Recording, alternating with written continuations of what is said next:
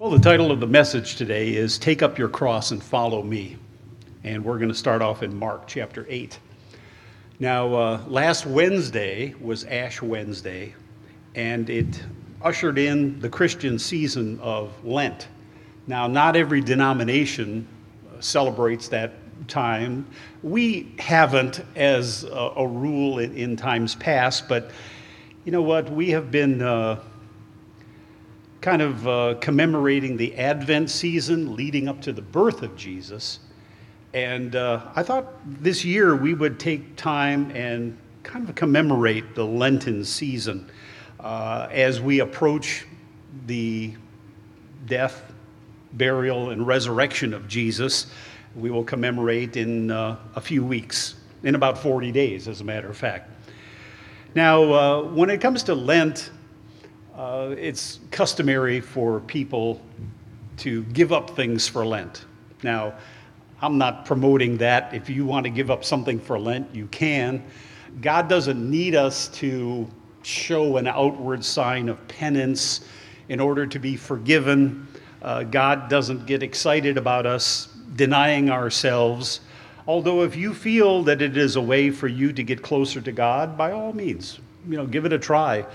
Uh, and as some do, instead of giving something up, try to do something positive instead. Instead of giving up candy or coffee or uh, your favorite TV show, why not do something positive? Make it a point to serve others or encourage others every day during the Lenten season. I think that that would have a, a more profound effect on other people and on you, and I think that that would be more pleasing to God. But uh, just something to think about. But let's use this 40 day period in preparation leading up to the time that we commemorate Good Friday, uh, Easter Sunday, which will be coming up in, like I said, approximately 40 days. But how can we uh, prepare? How can we better prepare so that when that time comes and we commemorate those days, that we're ready spiritually? We'll have a series of sermons to do that. And uh, what I want to do today is discuss something that Jesus uh, encouraged us to do. Here in Mark chapter 8, beginning in verse 34, notice what Jesus says here. Then he called the crowd to him along with his disciples and said, If anyone would come after me, if you want to be a follower of Jesus, if you want to be a disciple of Jesus, and I know we all do, If anyone would come after me, he must, he or she must deny himself or herself and take up his cross and then go ahead and follow me. So he gives us this instruction as to what to do. To be a follower of Jesus, we must deny ourselves, take up our cross, and follow him. Now, he was on his way ultimately to Jerusalem where he was going to do just that. He was going to take up his cross and walk to the crucifixion, where he would pay the ultimate sacrifice for not only our sins, but the sins of the whole human race, which he did accomplish. So he is saying here that in order for us to be followers of Jesus, we have to take up our cross.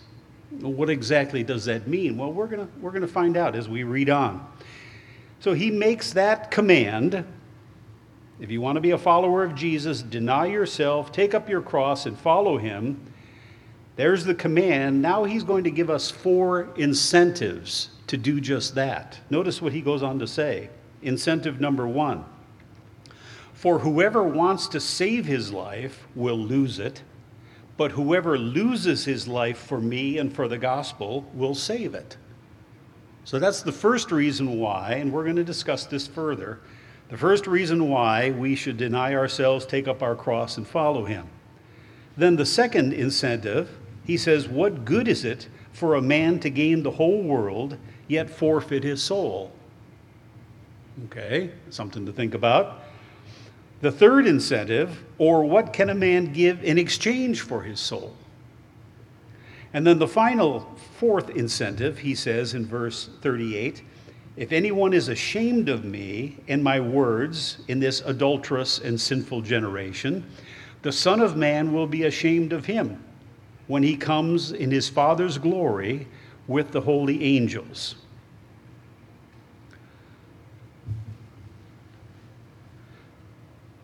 So, as Jesus approaches Jerusalem and is about to suffer his passion, as it's known, his arrest, his uh, persecution, his torture, his receiving a beating, all undeserved because he did nothing to deserve it, and then finally the crucifixion, he invites us to, in a way, participate in that. Now, don't get me wrong, Jesus and Jesus himself paid the ultimate price for our sins. We don't earn our own salvation in any way. But yet, he invites us to follow in his footsteps in a way by taking up our own cross, denying ourselves, and following in his footsteps. Let me ask you the question what did the cross mean to Jesus? What did the cross mean to Jesus? You know, crucifixion was just a horrible, painful means of execution by the Roman Empire. The Jews didn't crucify anybody, it was the Romans who had that custom of executing people. So to Jesus, the cross meant hostility because the people who crucified him were certainly not in agreement with Jesus, they were hostile toward him. Not only hostility, but the cross symbolized persecution as well. Uh, he was mocked, he was ridiculed, he was made fun of on his way to the cross, as we remember the story that we read so many times. And then, of course, the uh, cross meant suffering, uh, not just the literal pain of being on the cross, which was certainly beyond what we would imagine a person can go through, but there was scourging taking place, there was a crown of thorns placed on his head, and so on and so forth. So the cross to Jesus meant hostility, persecution, suffering, and finally death. Because if you were put on the cross or on the stake, there's no way you were going to survive that. The Romans made sure of it. If you could somehow physically survive it, they came along later and broke the people's legs so that you had no way of supporting yourself on the cross, and you would then certainly die a quick death. So that's what the cross meant to Jesus. Turn with me to Romans chapter 8. We'll hold our place there in Mark, and we'll turn now to Romans chapter 8. You know, in our lives as Christians, we end up facing some of these same things that Jesus faced as he went to the cross. And I think Jesus is warning us here and trying to prepare us that once we're called to salvation in Jesus Christ, once we make this decision to receive Jesus as our personal Savior, we're going to be in line to face some of the similar things. I think that's what Jesus was getting at when he said, We need to take up our personal cross and follow him. Uh, we're going to face some of the same things the hostility, the persecution, suffering, and death, as, as we're going to see, whether it be physical death or death of the old person that we've been all of our lives. There's death involved. And we have to realize, too, that once we make a commitment to follow Jesus as our Lord and Savior, we're still living in a world that is opposed to Jesus, okay? And most of the people in this world have a mind that is hostile toward Jesus, toward Christianity. Notice what Paul says here in Romans 8, beginning in verse 7. He says, The sinful mind is hostile to God. It does not submit to God's law, nor can it do so. Those controlled by the sinful nature cannot please God. So, when Jesus arrived on the scene, when he was incarnated, when he grew up, began his ministry, he found a lot of hostility. He found a lot of opposition primarily from groups like the Pharisees and the Sadducees, but others as well. So, from the time he began his ministry, he was facing these things. And it, of course, culminated in the time of his crucifixion. And Jesus is warning us that when we take up our cross, when we follow him, when we look to him as our Lord, our Savior, our Redeemer, when we start off on this new life, he warns us listen, as you follow in my footsteps, you're going to face some of the same things in your life. And I want you to follow me. I'll be there with you, I'll strengthen you, but just be prepared. This Christian walk is not going to be a bed of roses for you. And just thinking from my experience, you know, when I first became a Christian, uh, I did face hostility and I f- faced some opposition in my life. As I think I shared with uh, all of you in times past, that I was raised as a Catholic. And I was very pleased to be raised in the Catholic Church. I'm thankful to my parents for giving me that upbringing. But I had reached a point in my life, in my late teens, early 20s, where I was seeking more. I just felt that there was more to learn and more to understand. So uh, I came in contact with this particular church who really encouraged us to read our Bibles, which I didn't have a whole lot of experience doing in my upbringing in the Catholic Church.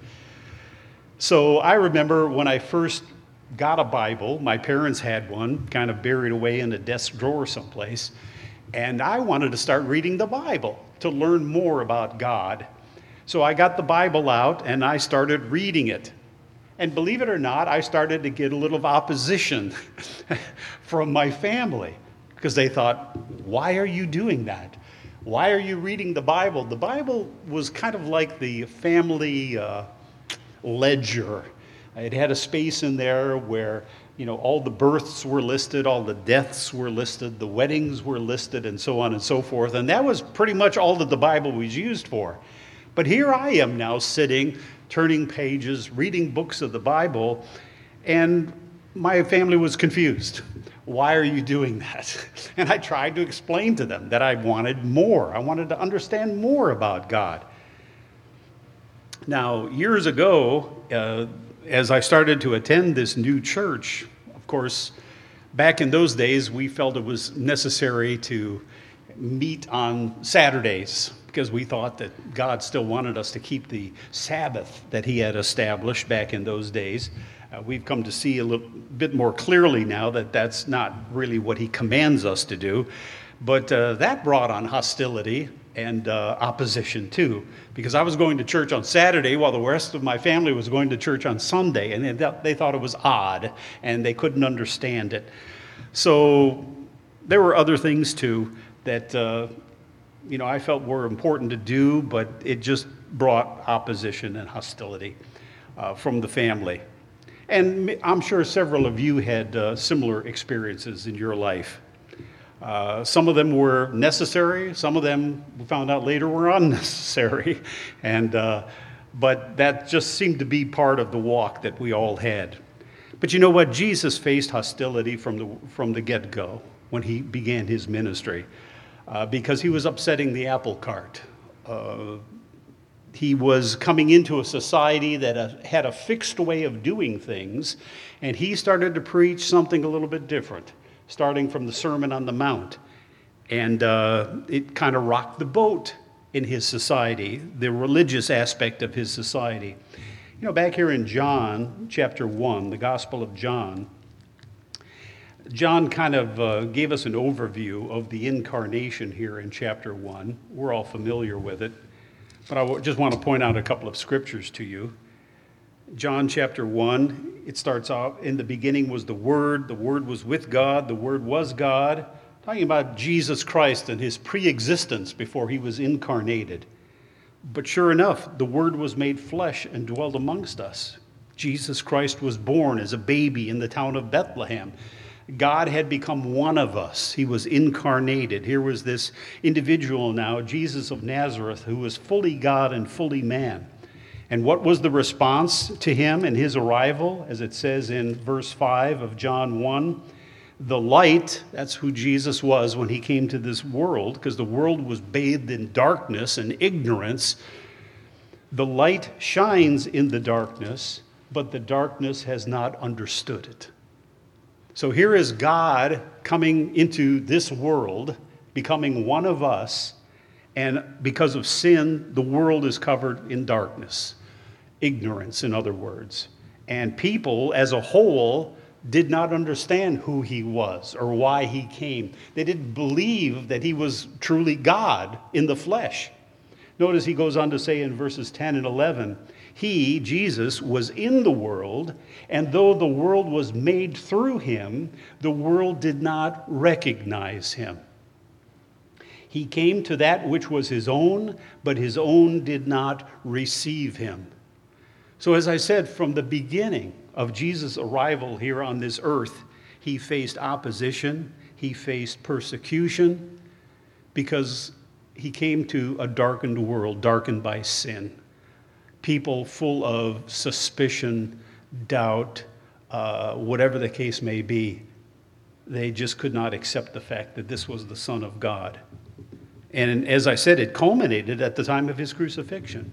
And Jesus is warning us here, saying, Listen, as you follow in my footsteps, as you are my disciple, you're going to face some of the same things. Expect it because you now are a light with Jesus dwelling in you, living in, yes, still a darkened world. So persecution is going to come along. We are going to experience these same things for Jesus' sake and the gospel. Let's turn back now to Mark 8, where we were a little bit earlier. Now, I think that this is what Jesus is talking about when he says that we have to pick up our cross. Now, sometimes Christians think, well, whatever I happen to be suffering personally in my life, maybe my health is really bad, that's my cross that I have to carry. Or uh, maybe I've got really bad finances and I've been struggling in, in my life with finances, that's my cross. Well, that could have something to do with it. But I think that Jesus meant something more fundamental when he says, Take up your cross and follow me. We are, in a sense, traveling the same path that Jesus traveled. We're following in his footsteps. He alone paid the price for our sins. But as we follow him, we're going to face some of the same opposition.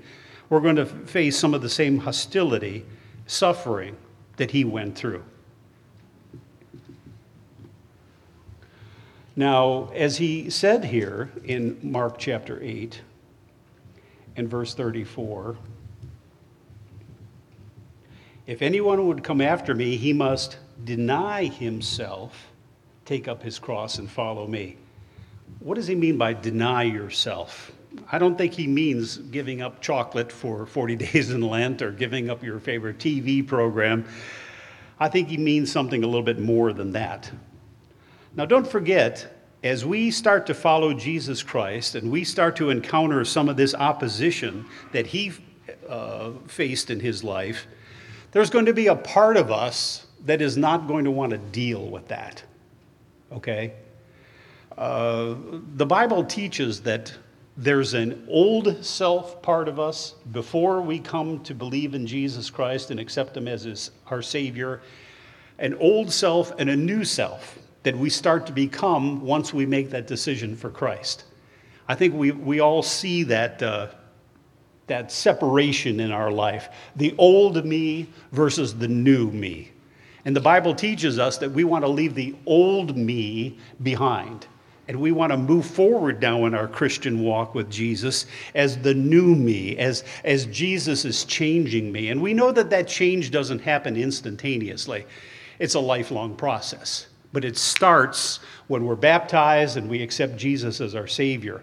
It's a new life that has begun. We may not feel it fully, but it's true. A new life has begun in us.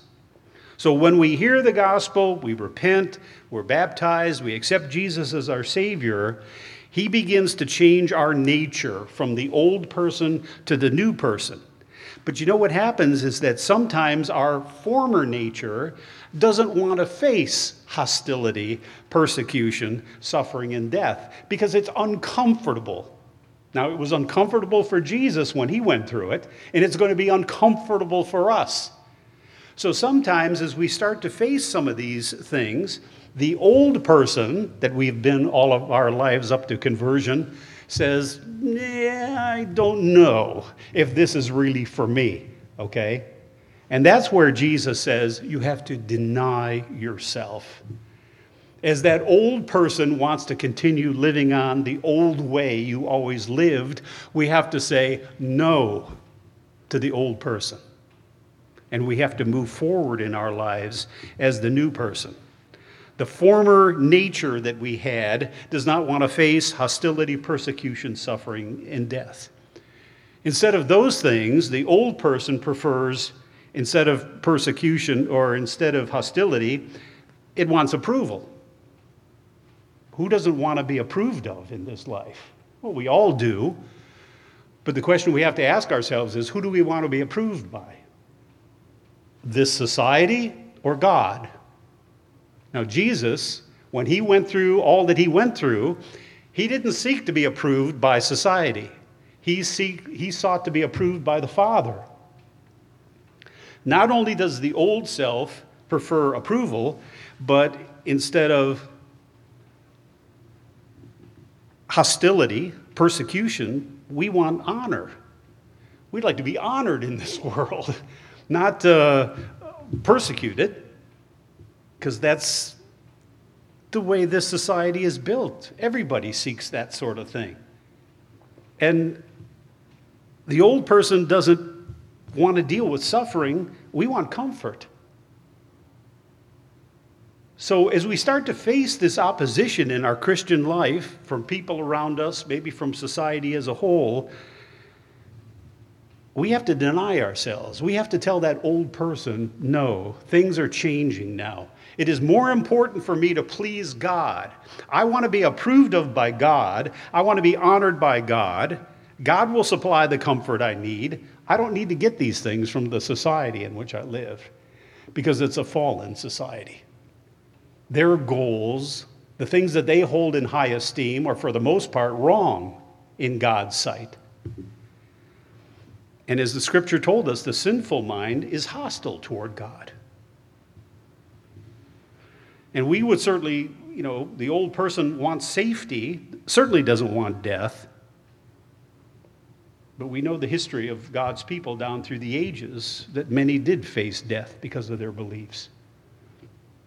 So there comes a time when we start to face opposition in our Christian life that the old person says, wait a minute. I didn't anticipate this. I didn't expect this. This is a little bit more than I can handle, and we want to draw back from our Christian calling. And Jesus said, Listen, once you take up that cross, you got to follow me. And you got to deny yourself. In other words, deny the old person that you were all of your life, the sinful person who starts to rear their head and say, Wait a minute, uh, maybe this is wrong. Maybe let me think this over again. It's just normal for the old person to prefer approval, honor, comfort, and safety from this world because that's the way we always live. But you see, Jesus has called us to a new life. It's a life that is radically different from the life of this world. Okay? When you set your sights on following God, in many respects, you're going to appear different to the people around you. Now, don't do anything that brings on persecution. You know, as a Christian, don't be going around judging others. Nobody wants to be around a person like that. And don't be self righteous, because nobody wants to be around a person like that. God hasn't called us to be that way. Be humble, be a servant to others. But even when you do that, there's going to be a certain amount of persecution that comes along. You know, as soon as you go into a workplace and people find out that you're a Christian, I mean, you're not just a talk to talk Christian, but you're a walk to walk Christian, you're going to notice that people start to treat you a little bit differently, maybe. And they feel uncomfortable around you. Why? Because they've already convinced themselves that nobody can really be a Christian. Come on.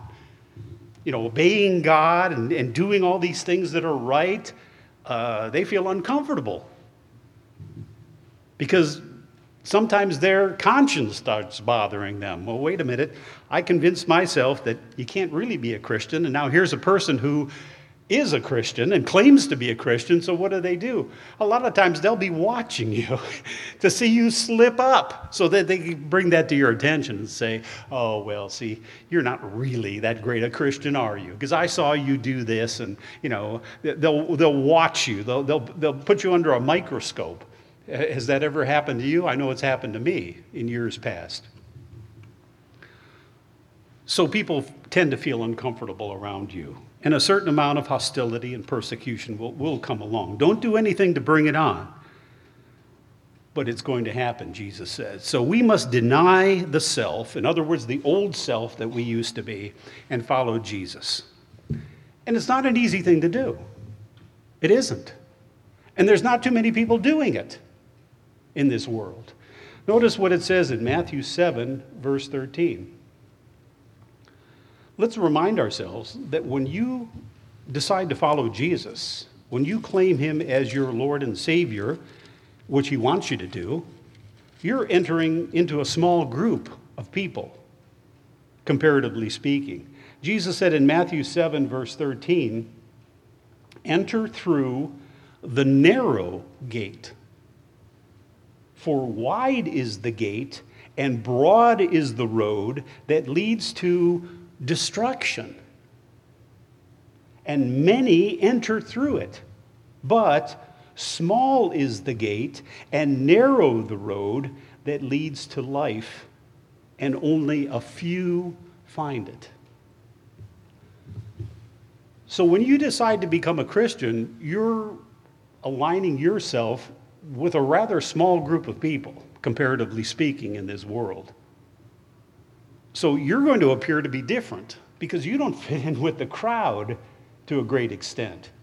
The way you live your life, the way you talk, the way you act toward others is going to, be, is going to seem to be different to a lot of people because it is.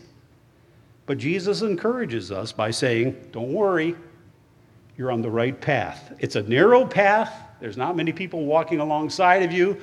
When you look at that other wide highway, freeway, it's crowded with people. But you know what? It's headed toward destruction. So, who do you want to align yourself with? Who do you want to, uh, where do you want to find your approval? From the world, where most people are finding their approval, finding their honor, finding their comfort and safety? Or do you want to look to God? Depend on His promises, obey His commands, because we're looking not just for a reward in this life, the reward that we've been promised is beyond this life. So that's why God gives us faith. That's why God gives us hope, to keep our focus on the future. And Jesus says, listen, in this life, you're going to pick up your cross and you're going to follow me. You're going to walk in my footsteps behind me and you're going to have to suffer many of the things that I suffer. Now, in Galatians 5, verse 24,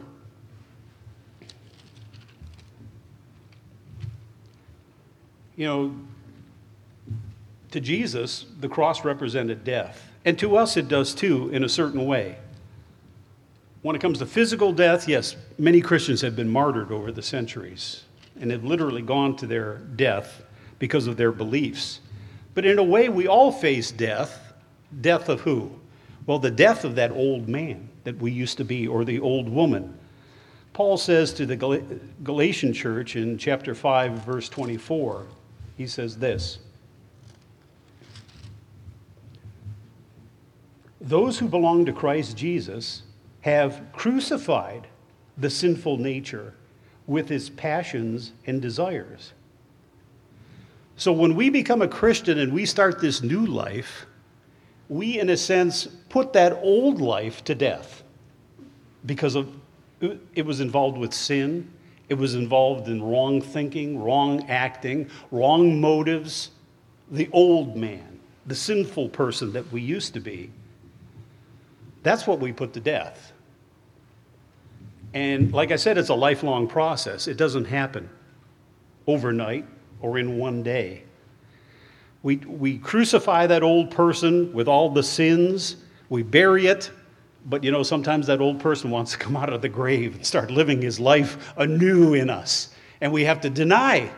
We have to say, no, I'm done with that way of life. Jesus Christ paid the price for it, He went to the cross for it, and I just want to leave it behind. That's my past. That's my past. And now I'm living a new life. And sometimes as a Christian, you know, if you see some friends that you haven't seen for many years, since you've become a Christian, they see you and they think, oh, you're different. you don't want to go out and do the things we used to do and get into trouble and go out and get drunk and get bombed and, and this and that. You're different. Well, yeah. I don't think of it in a self righteous way, but yes, God is changing me. And uh, I appreciate you saying that because it encourages me. I am a new person. And we have to crucify the old person along with all the sins that were committed in that old life. We're being transformed by the Holy Spirit. He's bringing about the changes in our life, but we participate. We participate in that by allowing it to happen, by keeping the old man in the grave, by denying ourselves and the desires of the old person. That's the change that comes about in us.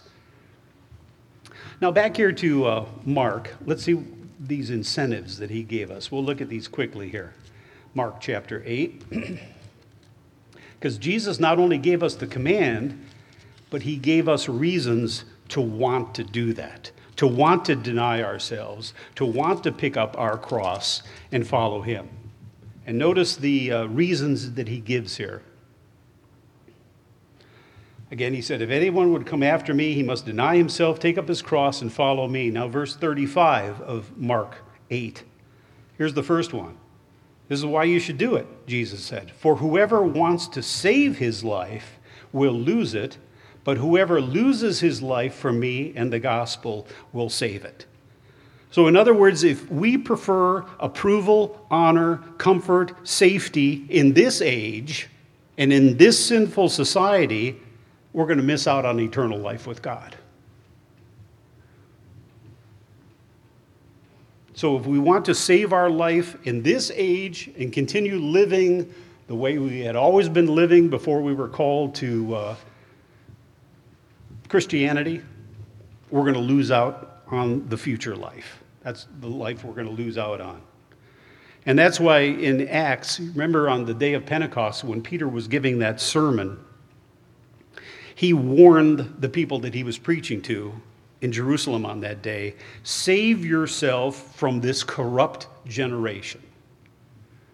Don't align yourself with this world and with this society, because for the most part, it's all wrong. You got to come out of this society. You got to be different. You got to follow in Jesus' footsteps. Pick up your cross and follow him. And if you do that, you will have that future life that eternal life. So don't save the fallen, sinful life that we've been living all of our lives, deny it. Lose that old, sinful life, and if you do, you're going to save that eternal life with God. So that's the first reason why we should do it. The second reason, verse 36, he says, What good is it for a man to gain the whole world yet forfeit his soul? In other words, what, what does it profit to gain the whole world but to lose your soul? It's a rhetorical question, it's unanswered. He wants you to fill in the answer. What does it profit to gain the whole world but lose your soul? Well, the answer is nothing. It profits nothing to gain this whole world today and to lose your opportunity for eternal life with God. So that's a second reason Jesus says Follow my command. Take up your cross, deny yourself, and follow me. The third reason he gives in verse 37 what can a man give in exchange for his soul? And again, a rhetorical question. The answer is nothing. Nothing. It doesn't matter how wealthy you are in this society, when it comes to the time of judgment and which way you're going to go for eternity, your money has no bearing on that. Remember, the other week we read the parable of Lazarus and the rich man. We talked about how they both died. Lazarus was a poor person, but a godly person. And the rich man didn't have anything to do with God. So they both died. They both ended up in Hades, in two separate sections of Hades. Lazarus was in the, the section called paradise. He was in Abraham's bosom. He was hanging out with Abraham and the, the patriarchs there. At least his spirit was. And while he was there, the rich man ended up in the other section of Hades. And the rich man looked across the way and was speaking to Lazarus. And there was a great divide between the two of them, a divide that could not be crossed. So here's this rich man who ended up after death in Hades, the place, the realm of the dead. And you know what? There was nothing he could do to get across the great divide to where Lazarus was, hanging out with Abraham.